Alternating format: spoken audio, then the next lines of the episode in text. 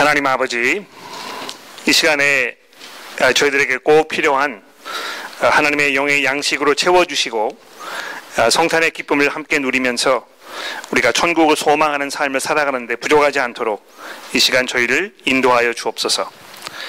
오늘 특별히 저희 교회를 처음 찾아오신 분들 계시는데 하나님께서 그분들을 기억하여 주시고 또 주의 성령께서 그분들과 함께 하셔서 아, 듣는 말씀을 통하여 마음속에 큰 위로와 깨달음과 도전이 되는 귀한 시간이 되도록 도와주시기를 예수 그리스도의 이름으로 간절히 기도합니다. 아멘.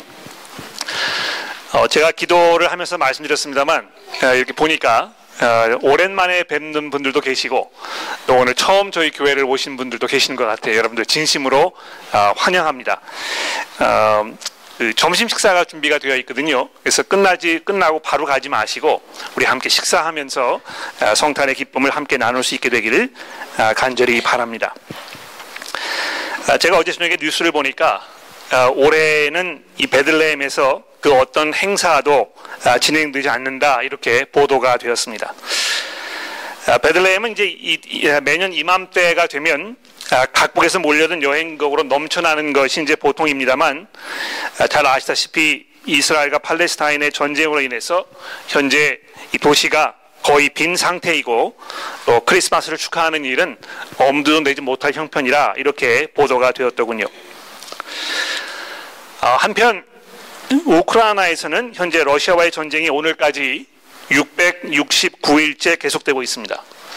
오늘 아침에 뉴욕 타임스지를 보니까 아, 푸틴 대통령이 우크라이나와의 휴전 협정을 맺는 것에 동의하라는 움직임을 조용히 보이고 있다 이렇게 이제 보도가 되었습니다만 정말 그럴지는 두고 봐야 될 것입니다. 아, 호주는 다른 지역에서 벌어지는 전쟁에 파병을 한 적은 많이 있습니다만 아직까지 국토가 위협을 받은 그런 상황은 아, 겪어보지 않았습니다. 물론 그 세계 2차 대전 때 다윈이 일본의 공습으로 인해서 도시 정체가 전체가 파괴되는 아, 그런 그 막대한 피해를 입기는 했습니다. 했습니다만 그 사건이 나라 전체의 안전을 위협하는 그런 그 지경으로는 가지 않았던 것입니다. 그런데 요즘에 이 남중국 해협을 무역으로 장악하려는 중국의 움직임이 계속 아, 가속화되면서 앞으로 20년 안에 이 지역에 무력 충돌이 발생할 위험이 다분하다 하는 보도가 연일 이어지고 있지 않습니까? 아, 그래서 미국과 협정을 맺고 영국과 미국의 기술력을 동원해서 호주 내에서 이 핵 잠수함을 만들려는 계획이 계속 진전되고 있다고 언론이 매일 보도하고 있습니다. 아, 어디를 돌아보아도 이 국가 간의 분쟁이 이만저만 아닙니다. 근데 국가 간만의 이 분쟁뿐만이 아니고 각 개인의 삶도 돌아보면 별로 그렇게 평탄치 못한 것 같습니다. 여러분 지난 한 해를 좀 돌아보십시오. 여러분 지난 한 해 동안 아, 어떤 삶을 보내셨습니까? 여러분들의 삶 속에 어떤 일들이 있었습니까?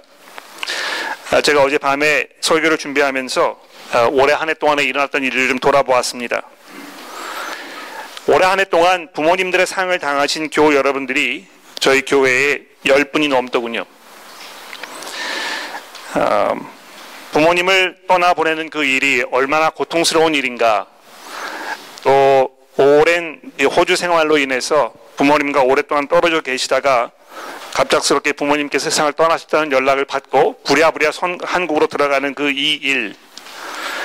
아, 낯설게 느껴지는 이 땅에서 부모님의 상을 치러야 하는 그 안타까움, 아, 이런 것들이 얼마나 마음속에 큰 상처가 되셨겠습니까? 또 이 자리를 돌아보아도 올 한 해 동안에 큰 병으로 인해서 한 해를 힘들게 보내셨던 교우님들도 한두 분이 아닌 것입니다. 자녀를 양육하면서 연로하신 부모님들을 돌아보시면서 직장 생활을 하시면서 먹고 사는 문제로 또는 심지어는 이 복음을 위해서 다른 교우와 협력하며 사역하는 도중에도 이 불편하고 또 어려운 힘든 상황들이 벌어지고 그로 인해서 정말 많은 정신적인 에너지가 소비되는 일들이 허다하지 않았습니까? 아, 일일이 다 공개하고 열거할 기회가 없어서 그렇지 다른 사람들이 알지 못하는 좋지 않은 개인적인 일들이 삶 속에 끊임없이 벌어지면서 아마 이 걱정과 염려가 끊이지 않는 아, 그런 삶을 살지 않았을까. 잠깐만이라도 이 평온한 삶을 누렸으면 얼마나 좋을까 하는 염원을 안고 계시는 분들이 이 자리에 한둘이 아닐 것입니다.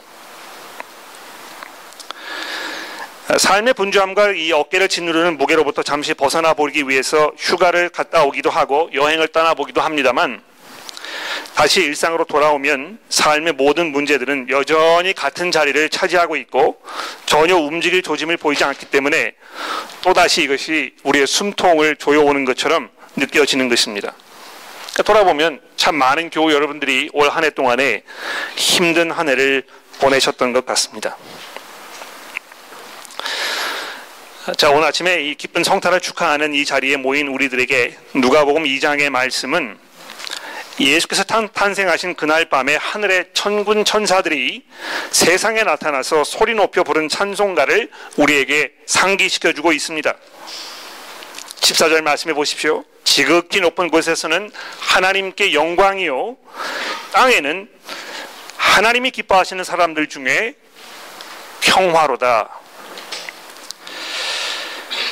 여기 특히 이 평화를 말하고 있는 것에, 것에 보면서 거기에 이제 우리 마음이 확 끌리는 것 같아요. 어, 어쩌면 이 끌린다는 표현보다는 좀 새삼스럽게 느껴진다 말하는 게 더 적합할지도 모르겠습니다. 왜 그렇습니까? 이 평화를 염원한 우리들에게 평화가 약속되고 있기는 하지만 평화를 약속했는데도 불구하고 전혀 평화롭지가 않게 느껴져서 마치 이 속빈 강정처럼 말은 그럴싸한데요. 실제로는 아무런 의미가 없는 말처럼 들리기 때문일 것입니다. 하나님이 기뻐하시는 사람들 중에 평화로다 이렇게 천사들이 약속을 했지만 내 삶 속에 별로 그렇게 평화롭지 않다 느끼시는 분들이 어, 내가 예수를 믿어서 도대체 내게 이로운 것이 무엇인가 이런 질문을 던지실지도 모르는 것입니다. 예수께서 이 땅에 태어나심으로 것으로 인해서 과연 평화가 이루어졌습니까? 우리의 삶이 정말 평화로워진 것입니까? 여러분들이 매일매일의 삶 속에서 평화 가운데 지금 살고 계신 것입니까? 아, 사실 이 사건이 일어난 이때, 즉 이 1절 말씀에 보는 바와 같이 이 가이사 아구스토가 로마 황제로 세상을 호령하던 이때만큼 세상이 평화로웠던 때가 또 있을까? 아, 이렇게 질문해 볼 수 있습니다. 아, 여러분 그 개혁 개정 성경이 이제 이 황제의 이름을 가이사 아구스토라 이제 이렇게 표현을 해 놓았습니다만 아, 이 사람은 역사학에서는 아우구스투스 또는 영어로 시자 오가스투스 이렇게 알려진 로마 위제국의 아주 위대한 그런 인물입니다. 아마 여러분 그 고등학교 시절에 세계사 공부하셨으니까 아마 이 사람의 이름이 그렇게 낯설지 않을 것입니다. 아, 이 사람의 본명을 혹시 알고 계신 분 계십니까? 아, 제가 그 상품 하나 준비해 왔는데 맞히시면 제가 상품 드릴게요. 아, 영래 형제가 확실히 굉장히 박직해요. 그렇죠? 맞습니다. 가이우스 옥타비우스입니다. 그렇죠? 아, 근데 나중에 오시면 선물 드릴게요. 이 옥타비우스의 어머니의 삼촌이 누군지 아시는 분 계십니까? 이 옥타비우스의 어머니의 삼촌. 줄리어스 시저입니다. 줄리어스 시저가 BC 44년에 브루투스의 손에 의해서 암살을 당하지 않았습니까? 그 다음에 약 한 17년 동안 로마에 이 그 내란의 격동기가 있었는데요. 이때에 이 가이우스 옥타비우스가 그 유명한 이집트의 왕 클레오파트라와 정략 결혼을 해가지고 이집트 군대를 자기 손에 넣은 누구입니까? 안토니우스라는 사람이 있었잖아요. 그 안토니우스를 무찌르고 로마 제국의 패권을 장악하게 된 것입니다. 그래서 BC 27년에 마침내 로마의 황제로 오르면서 이 로마 공화정은 위대하다 하는 뜻을 가진 이 아우구스투스라는 타이틀을 그에게 부여하면서 이 사람이 명실상부한 대황제로 로마 제국의 인정을 받게 된 것입니다. 그래서 이 로마 제국이 이 가이사 아구스투스의 그 통치 아래서 그 유래를 찾아볼 수 없는 평화와 번영의 시기를 맞았던 것이죠. 그러니까 이 가이사 아구스도가 다 호적하라 즉 인구 조사에 응하라 하는 명령을 온 천하에 내렸다 하는 일절 말씀이 이, 이 사람의 이 권력의 정도를 보여주는 것입니다.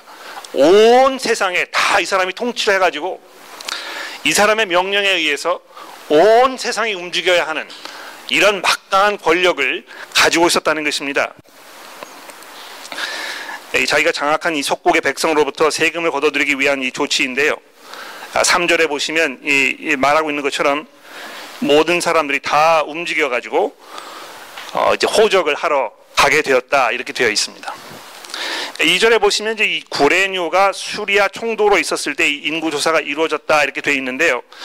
아, 이게 좀, 좀 이제 옆으로 그 흘러 어, 나가는 그런 이야기이긴 합니다만 이 역사학자들이 이제 로마 연대기의 기록과 비교하면서 이 누가의 이런 설명이 역사적으로 잘 맞지 않는다 이런 말들을 가끔 하게 됩니다. 아마 여러분 이제 그, 런 말을 들어보신 적이 있을지 모르겠는데 이제 그런 걸 근거로 해가지고 아 이 신약 성경이 별로 신빙성이 없다. 역사적으로 시계적으로 잘 맞지 않는 정보들이 막 들어 있고 이래서 아 이것이 신, 신뢰할 수 없는 아 그런 그 문서이다 이제 이렇게 이야기를 합니다. 제가 이 자리에서 그 문제에 대해서 자세한 설명드리기는 적합을 하지 않은 것 같아서 제가 다루어 보지 않겠습니다만 다만 여러분 이걸 한번 들어보십시오. 누가복음 1장 1절에 이제 누가가 어떻게 이 복음서를 시작하고 있습니까? 우리 중에 이루어진 사실에 대하여 처음부터 목격자와 말씀에 일꾼된 자들이 전하해 준 그대로 내력을 전수하려고 붓을 든 사람이 많이 있었는데 그 모든 일을 근원부터 자세히 미루어 살핀 나도 데오빌로 각하에게 차례대로 써 보내는 것이 좋은 줄 알았노니 이는 각하가 알고 있는 바를 더 확실하게 하려 함이라 이렇게 하면서 자기의 어떤 그 신빙성 아, 역사가로서의 어떤 그 정보의 신빙성을 지금 이야기하고 있는 것입니다. 내가 이거를 그냥 두서없이 막 이렇게 적은 것이 아니고 많은 사람들이 이거를 잘 연구해 가지고 차례대로 기록했던 것처럼 나도 역시 처음부터 끝까지 이걸 잘 계산해 가지고 기록해 놓은 것이라 이렇게 이야기하고 있다는 것입니다. 아, 이 점에 대해서 이제 보다 자세히 알고 싶으시면 아, 이 F.F. 브루스라는 아주 유명한 성경 역사가가 있습니다. 이분이 이제 그 신약 성경은 신뢰할 만한가 하는 아, 굉장히 유명한 책을 썼는데 여러분 이그 인터넷에 검색해 보시면 이 책 금방 구입하실 수 있습니다. F.F. 브루스라는 분이 쓴 아, 신약 성경은 신뢰할 만한가 하는 책을 보시면 이 문제에 대해서 아주 명쾌한 답을 얻으실 수 있을 것입니다.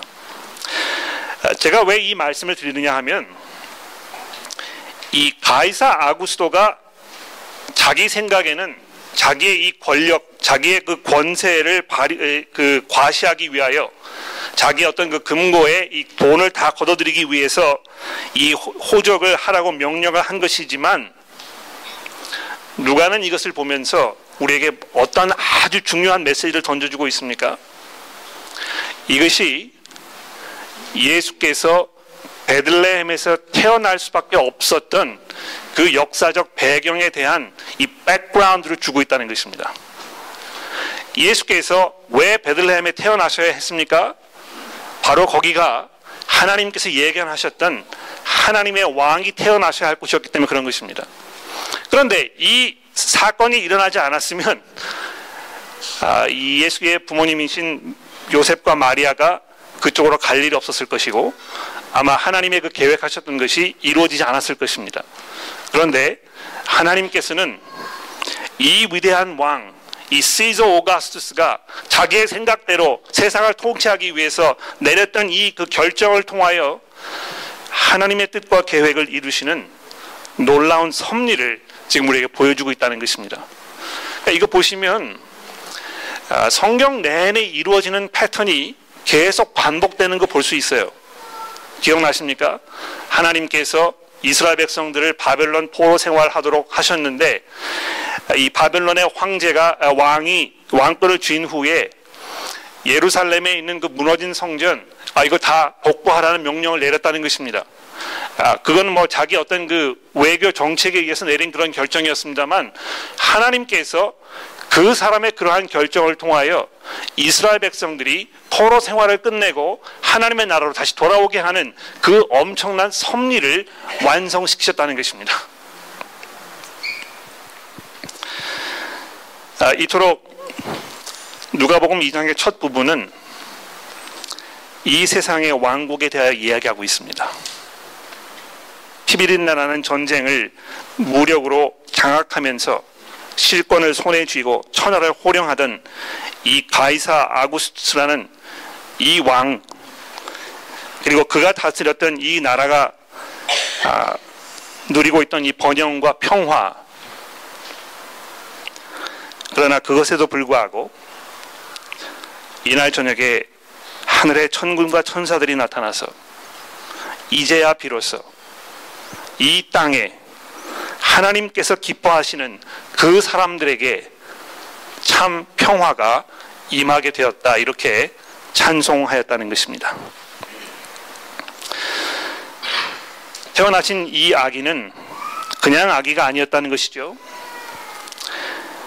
다윗의 동네에 태어난 이 아기가 어떻게 되어 있습니까?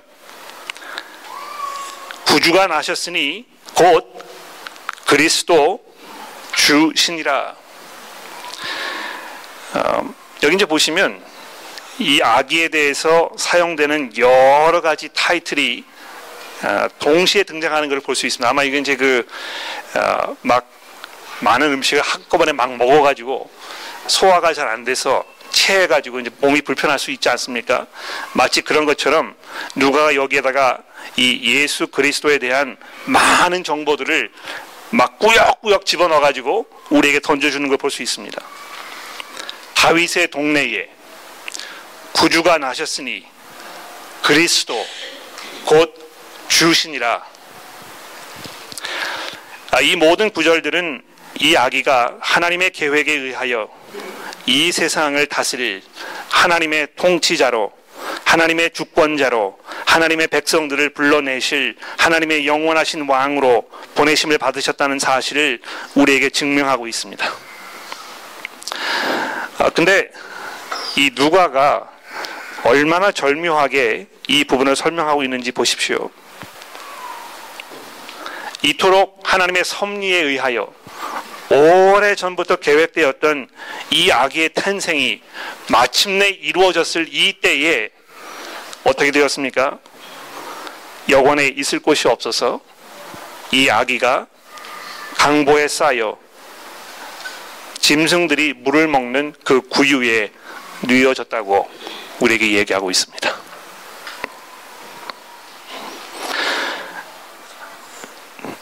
여행을 가면 이제 남편들이 그 예약을 하지 않습니까? 그렇죠? 저희 집에는 그렇지 않아요. 저희 집사람이 하도 이 플래닝을 잘해가지고 저는 그냥 따라가기만 하면 됩니다. 근데 대부분 다른 집의 그 이야기를 들어보니까 뭐 부킹을 하고 이런 거는 다 남편들이 주로 많이들 하더라고요. 아마 요셉이 이날 저녁에 마리아로부터 굉장히 꾸중을 많이 들었을 거예요. 아, 도대체 어떻게 여행 계획을 했길래 아, 가서 누울 곳이 없는 아, 이 만삭된 나를 데리고 가가지고 아, 이런 데서 이런 수, 이, 그 모욕을 받게 하느냐고 아마 심한 꾸지람을 들었겠죠. 그러나 이 사건을 통하여 하나님의 왕으로 이 땅에 태어나신 이 아기께서 앞으로 어떤 삶을 사실 것인지 이분께서 사람들로부터 어떤 대우를 받을 것인지, 이분께서 어떠한 모습으로 이 세상을 통치하실 것인지, 이것을 우리에게 넌지시 암시해주고 있다는 것입니다.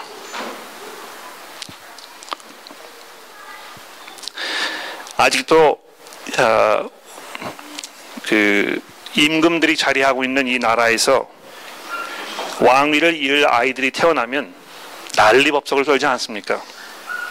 영국의 경우를 보십시오.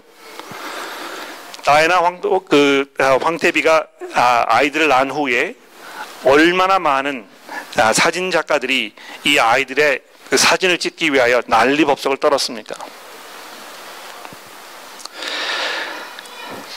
그러나 예수께서 이 세상에 구주로 다윗의 아들로 태어나셔서 온 세상을 구원하시려고 오셨을 때에 아무도 이분을 반기는 사람이 없어서 홀로 마국간에 그것도 구유에 누우셔야 했던 이 상황을 생각해 보십시오.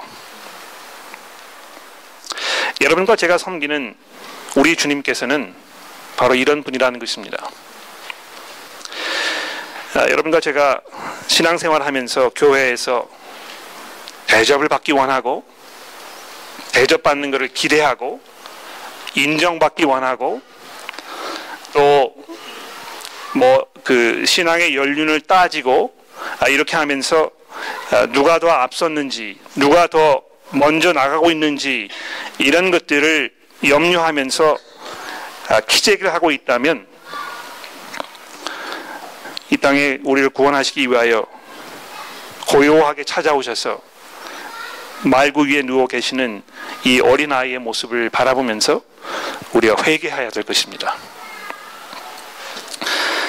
동시에 이 아기의 탄생을 전해 들은 첫 번째 사람들이 목자라는 사실도 굉장히 중요한 것 같아요. 이 예수의 탄생을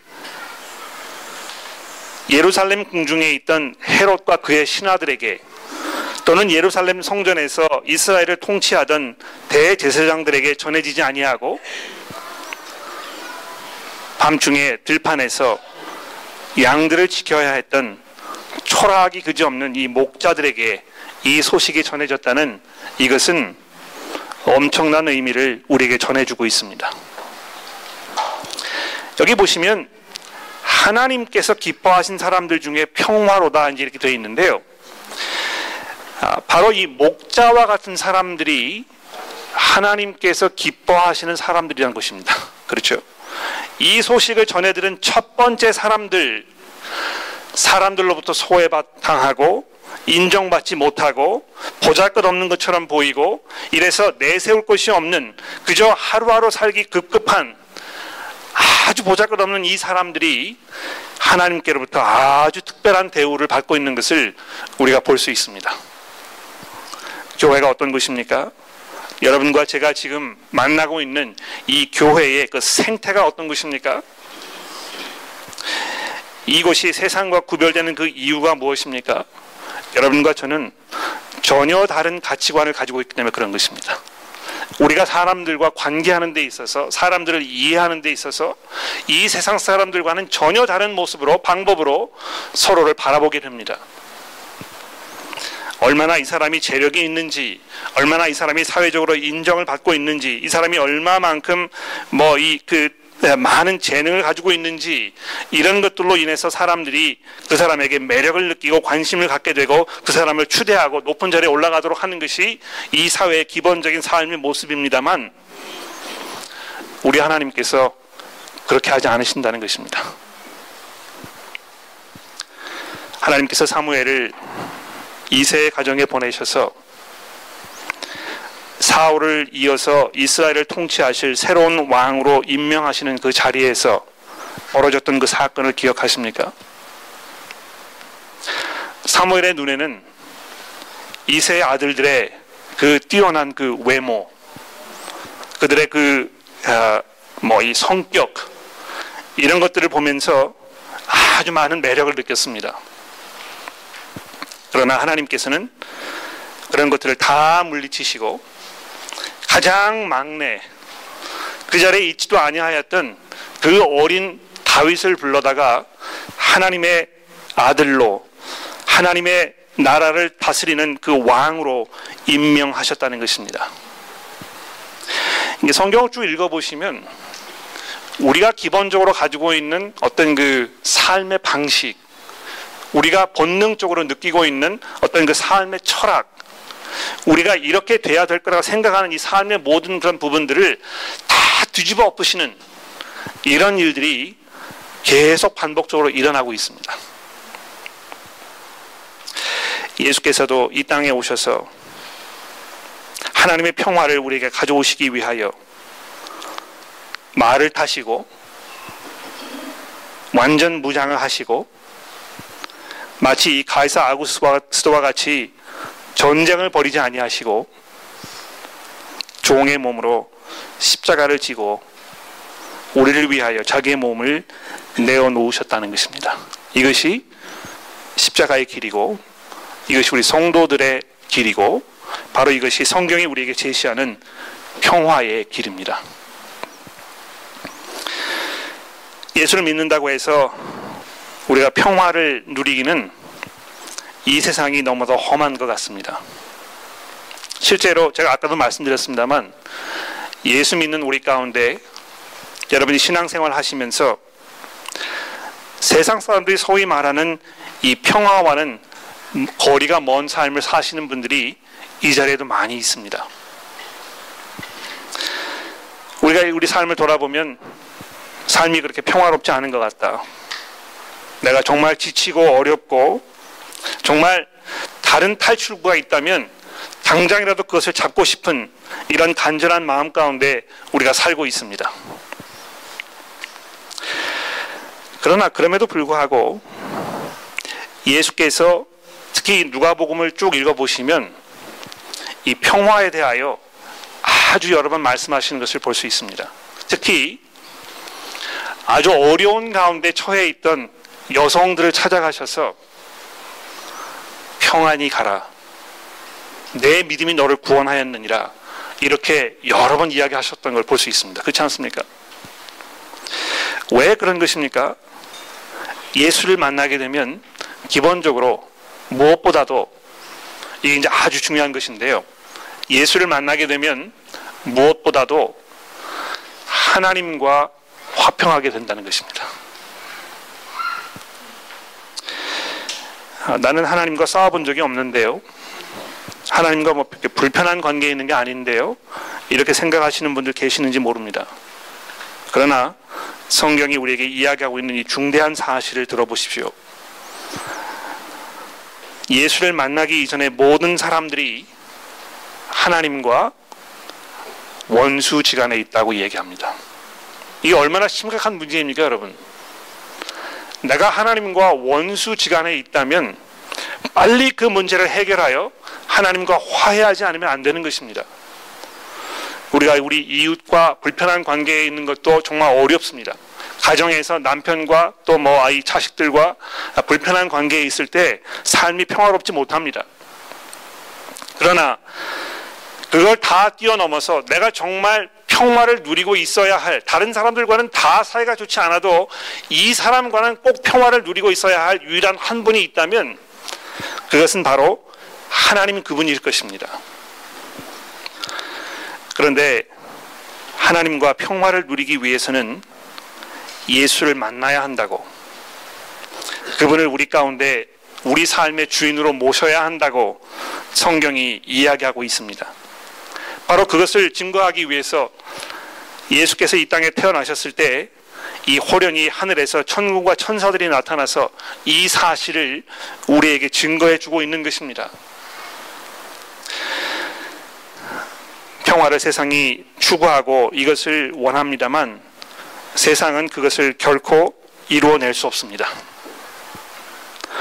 우리가 말하는 평화라는 것은 분쟁이 잠시 동안 멈추어 있는 상태를 말하는 것이지 온전한 관계가 회복되어 참된 평화를 누리는 것을 말하는 것이 아니라는 것입니다. 이 평화는 우리가 거듭나게 되었을 때 하나님과 올바른 관계 속에 들어가게 되었을 때 하나님과 평화를 누리게 되었을 때 하나님과 화해하여 더 이상 우리가 그분과 적대적인 관계에 있게 되지 않았을 때 그때에만 누리게 되는 하나님께서 우리에게 주시는 참된 선물인 것입니다. 성탄을 축하하는 성도 여러분들, 우리 이 시간에 우리로 하여금 우리의 힘과 능력으로 이룰 수 없었던 하나님과의 평화를 이루시기 위하여 우리에게 자기의 몸을 내어놓으셨던 예수 그리스도 그분을 기다리면서 우리 마음속에 기쁨과 감격으로 참된 평화 가운데 우리가 우리의 삶을 살 수 있게 되기를 예수 그리스도의 이름으로 간절히 기도합니다. 기도하겠습니다. 하나님 아버지, 이 땅에 평화의 왕으로 오신 예수님을 기억합니다. 하나님과 우리를 화해시키시기 위하여 자기의 몸을 희생 제물로 화목 제물로 내어 놓으셨던 우리 주님의 그 겸손한 섬김의 모습을 기억합니다. 아무도 반기지 않아서 말구유 위에 누우셔야 했던 우리 주님의 그 겸손한 모습을 보게 됩니다. 하나님의 저희를 도와주셔서 우리가 그분을 바라보며 그분께서 제시하셨던 새로운 삶의 길을 걸어가게 하시고 주께서 이 땅에 다시 돌아오시는 그 날 하나님께서 예배하신 그 참 평화 가운데 온전히 들어갈 수 있도록 우리 모두를 인도하여 주옵소서. 예수 그리스도의 이름으로 간절히 기도합니다. 아멘. 아, 우리 앉으신 자리에서 함께 찬송하겠습니다.